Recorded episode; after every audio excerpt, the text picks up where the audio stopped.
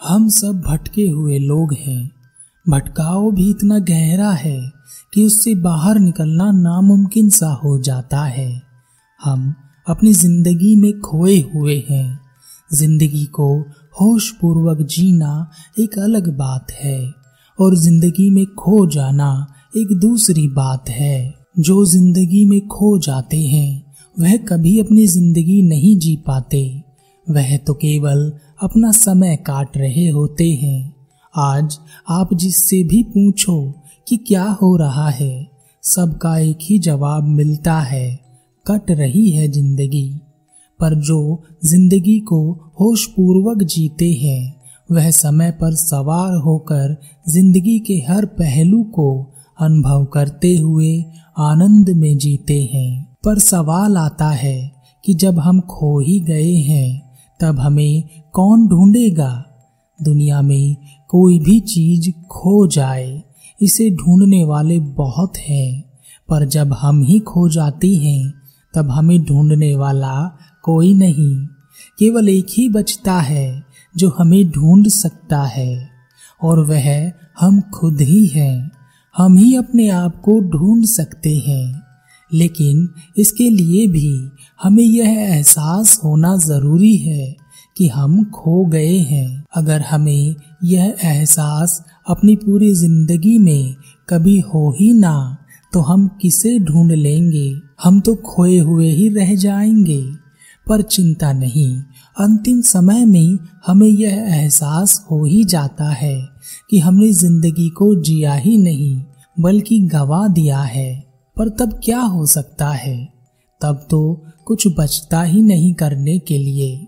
आवाज़ भी नहीं निकलती गले से तो कुछ क्या कर सकेंगे?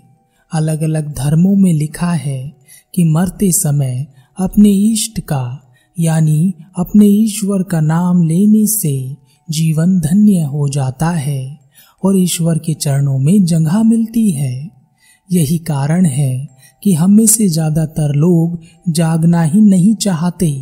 उन्हें पता है कि अंतिम समय में एक बार अपने इष्ट का नाम लेने से ही सब पाप धुल जाने हैं। लेकिन कहीं कोई जो ईश्वर है, क्या वह केवल आपको इसलिए माफ़ कर सकता है कि आपने मरते मरते एक बार उसका नाम ले लिया है? वास्तव में हमें वह हर बात अच्छी लगती है। जो हमें पाप करने की इजाज़त दे दे और हम पाप से मुक्त भी हो जाएँ। अंतिम समय में नाम लेने का क्या मतलब है, इसको थोड़ा समझ लेते हैं जब हम मर रहे होते हैं, तब हमारी पूरी ज़िंदगी हमने जो भी किया अच्छा या बुरा, और हमारा केंद्र जिसके आसपास हम हमेशा घूमते रहे जैसे कोई धन के पीछे ज़िंदगी भर घूमता है, कोई सेक्स के पीछे ज़िंदगी भर घूमता है, कोई क्रूरता के पीछे ज़िंदगी भर घूमता रहता है तो कोई दूसरों को दुख पहुँचाने के लिए ही जीता है। कोई ऐसा भी हो सकता है जिसने ज़िंदगी भर अपने आप को जानने में ही गुजार दिया। तो तब जब हम मर रहे होते हैं तब हमारी ज़िंदगी अच्छी या बुरी, जो भी हो, जिसके भी केंद्र के पीछे हम घूमते रहे, वही सब हमारी आँखों के सामने गुजर जाता है, और उस ज़िंदगी का एक निचोड़ निकलता है कि हम क्या हैं, अच्छे, बुरे, पापी, दयावान, जागृत या खोए हुए, सोए हुए, अज्ञानी या ज्ञानी।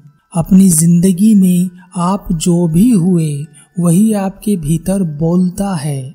और आप वही महसूस करते हैं और वही बोलते हैं।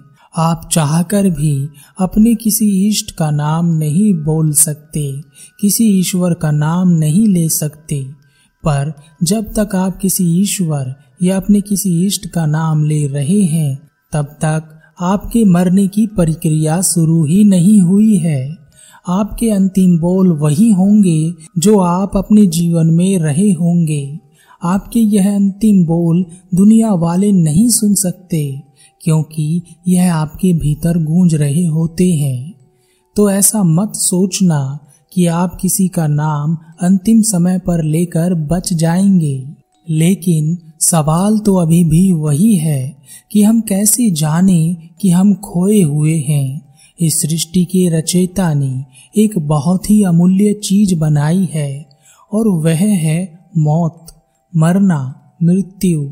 यह एक ऐसी चीज़ है जो हमें खोने से बचा सकती है। आपने देखा है, जब लोग शमशान जाते हैं तो वहाँ उस मुर्दे को देखकर ज़्यादातर लोगों की स्मृति वापस आ जाती है। उन्हें याद आ जाता है कि उन्हें भी एक दिन यहीं आना है, एक दिन मर जाना है और वह बेचैन भी हो जाते हैं। वह हिसाब किताब लगाने लगते हैं कि उन्होंने क्या कमाया, क्या खोया और क्या उनके हाथ में है। वह थोड़ा सा जागने की कोशिश करते हैं, पर यह तब तक ही होता है जब तक आप वहाँ खड़े रहते हैं। घर जाते जाते सब पहले जैसा हो जाता है। बाकी का वह सब लोग पूरा कर देते हैं, जो इस हद तक सो गए हैं कि उन्हें किसी की मौत भी जगा नहीं सकती। वह उस व्यक्ति को भी वापस सुला देते हैं, जो जागने की कोशिश कर रहा होता है। आपने उन व्यक्तियों की बातें सुनी है ना, जो शमशान में भी कहते हैं कि इसके पास इतनी धन दौलत है? इसने इतना कमाया है, और अब इसकी धन दौलत का बंटवारा कैसे होगा? यह जब तक जिया, इसने दूसरों को परेशान किया अच्छा हुआ, मर गया। यह लोग इस कदर सोए हुए हैं कि इन्हें उनकी आँखों के सामने घट रही घटना भी नहीं दिखाई देती। कोई मर गया है, मृत्यु किसी को ले गई है, जीवन समाप्त हो गया है। आखिर में क्या रह गया है? जीवन भर हमने क्या कमाया और क्या गवाया यह सब छोड़कर वह अभी भी अपने लेन देन की बातों में लगे हैं और लोगों को भी अपनी ओर खींच रहे हैं जो इस घटना से आहत हैं और उन्हें कुछ अजीब सा लग रहा है। तथागत गौतम बुद्ध अपने शिष्यों को एक बार शमशान में पूरा दिन बिताने के लिए ज़रूर भेजते थे जब सब चले जाएँ, उस चिता और उनके शिष्य के बीच कोई ना रहे, और वह शिष्य उस जलती हुई चिता को देखकर जीवन के प्रति सजग हो जाता था। वह यह जानता कि एक दिन मर जाना है, शरीर कभी नहीं रहता, वह हमेशा बदलता है और अंत में गिर जाता है। व्यर्थ की बातों में पढ़कर जीवन खोने का कोई मतलब नहीं। स्वयं को जानना ही जीवन का मकसद है। जिसके अंतर में यह बात बनी रहती है कि एक दिन मर जाना है, समय सीमित है, वह कभी कहीं नहीं खोता। आप सोचिए, क्या ऐसा व्यक्ति जो यह जानता है कि एक दिन उसे मर जाना है, क्या वह किसी को लूट सकता है, क्या वह अपने जीवन को दूसरों की बुराई करने में निकाल सकता है? क्या वह बेईमानी से धन कमाने के बारे में सोच सकता है? क्या वह जीवन भर धन दौलत के पीछे भाग सकता है? क्या वह किसी से नफरत कर सकता है? क्या वह यह तेरा है, यह मेरा है, इस तरह की बातों में अपने जीवन को खराब करेगा और ऐसा व्यक्ति कुछ करे न करे, अपने जीवन को भरपूर जिएगा। जो उसे करना है, उसे वह जीवंत होकर करेगा। मुर्दों की तरह नहीं। जैसा कि हम करते हैं, भले ही वह अपने आप को जानने के मार्ग पर आगे ना बढ़ सके, पर जीवन के प्रति सजग होकर जीने में उसे इतना कुछ मिल जाएगा कि अंतिम समय में जब उसकी आँखों के सामने से उसकी ज़िंदगी निकल रही होगी, तब उसे जरा भी अफसोस नहीं होगा। वह तो मौत को भी जी रहा होगा, और वह अंतिम शब्द जिसे बोलने के लिए सब तरसते हैं, या कहीं कि सब डरते हैं कि अगर नहीं बोला तो क्या होगा? वह उन अंतिम शब्दों को भी नहीं बोलता, क्योंकि उसके अंदर से, उसके अंतर से स्वयं सृष्टि की रचयिता की आवाज़ आ रही होती है। उसके लिए अंतिम आवाज़ उसी की होती है।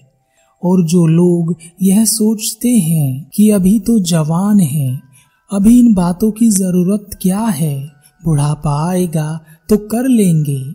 ऐसे लोग अपने आप को अमर मानकर बैठे हैं। अरे जब शक्ति है, ऊर्जा है, कुछ भी कर सकने की ताकत है, तब तुम कुछ नहीं कर पा रहे। तो बुढ़ापे में जब शरीर में ताकत नहीं होगी, दिमाग सही से काम नहीं करेगा और बैठे रहने में भी तकलीफ़ होगी, तब तुम क्या कर लोगे? कुछ नहीं। अपने आसपास देखिए, लोग क्या कर रहे हैं। वह एक दिन मर जाएँगे, उन्हें यह एहसास ही नहीं है। और उन्हें यह भी एहसास नहीं है कि वह इस जीवन को धारण किए हुए हैं, और जीवित हैं, और जीवन जी रही हैं।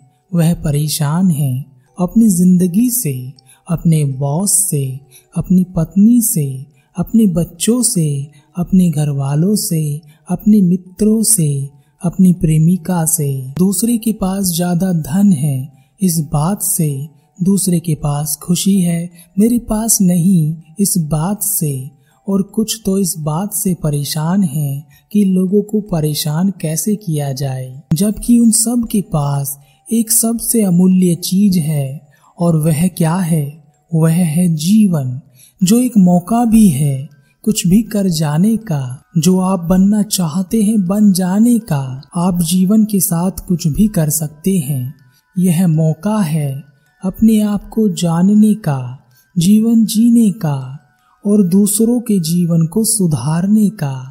लेकिन इस तरह की बातें सुनने के बाद ज़्यादातर लोगों को लगता है कि कहने वाला इतना कह रहा है कि वैरागी हो जाएँ, घर बार छोड़ दो दुनिया छोड़ दो और जंगल में जाकर रहो। न धन कमाओ, न नाम। पर ऐसा नहीं है। ऐसा लोग सोच लेते हैं। जागृत होकर आप जो भी करेंगे, उत्तम ही करेंगे।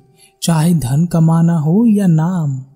बेहोशी में सोए हुए तो आप जो भी करेंगे, अनर्थ ही करेंगे। चाहे आप अपने आप में बहुत बड़े ज्ञानी क्यों ना हो, अपने ज्ञान से अनर्थ ही करोगे।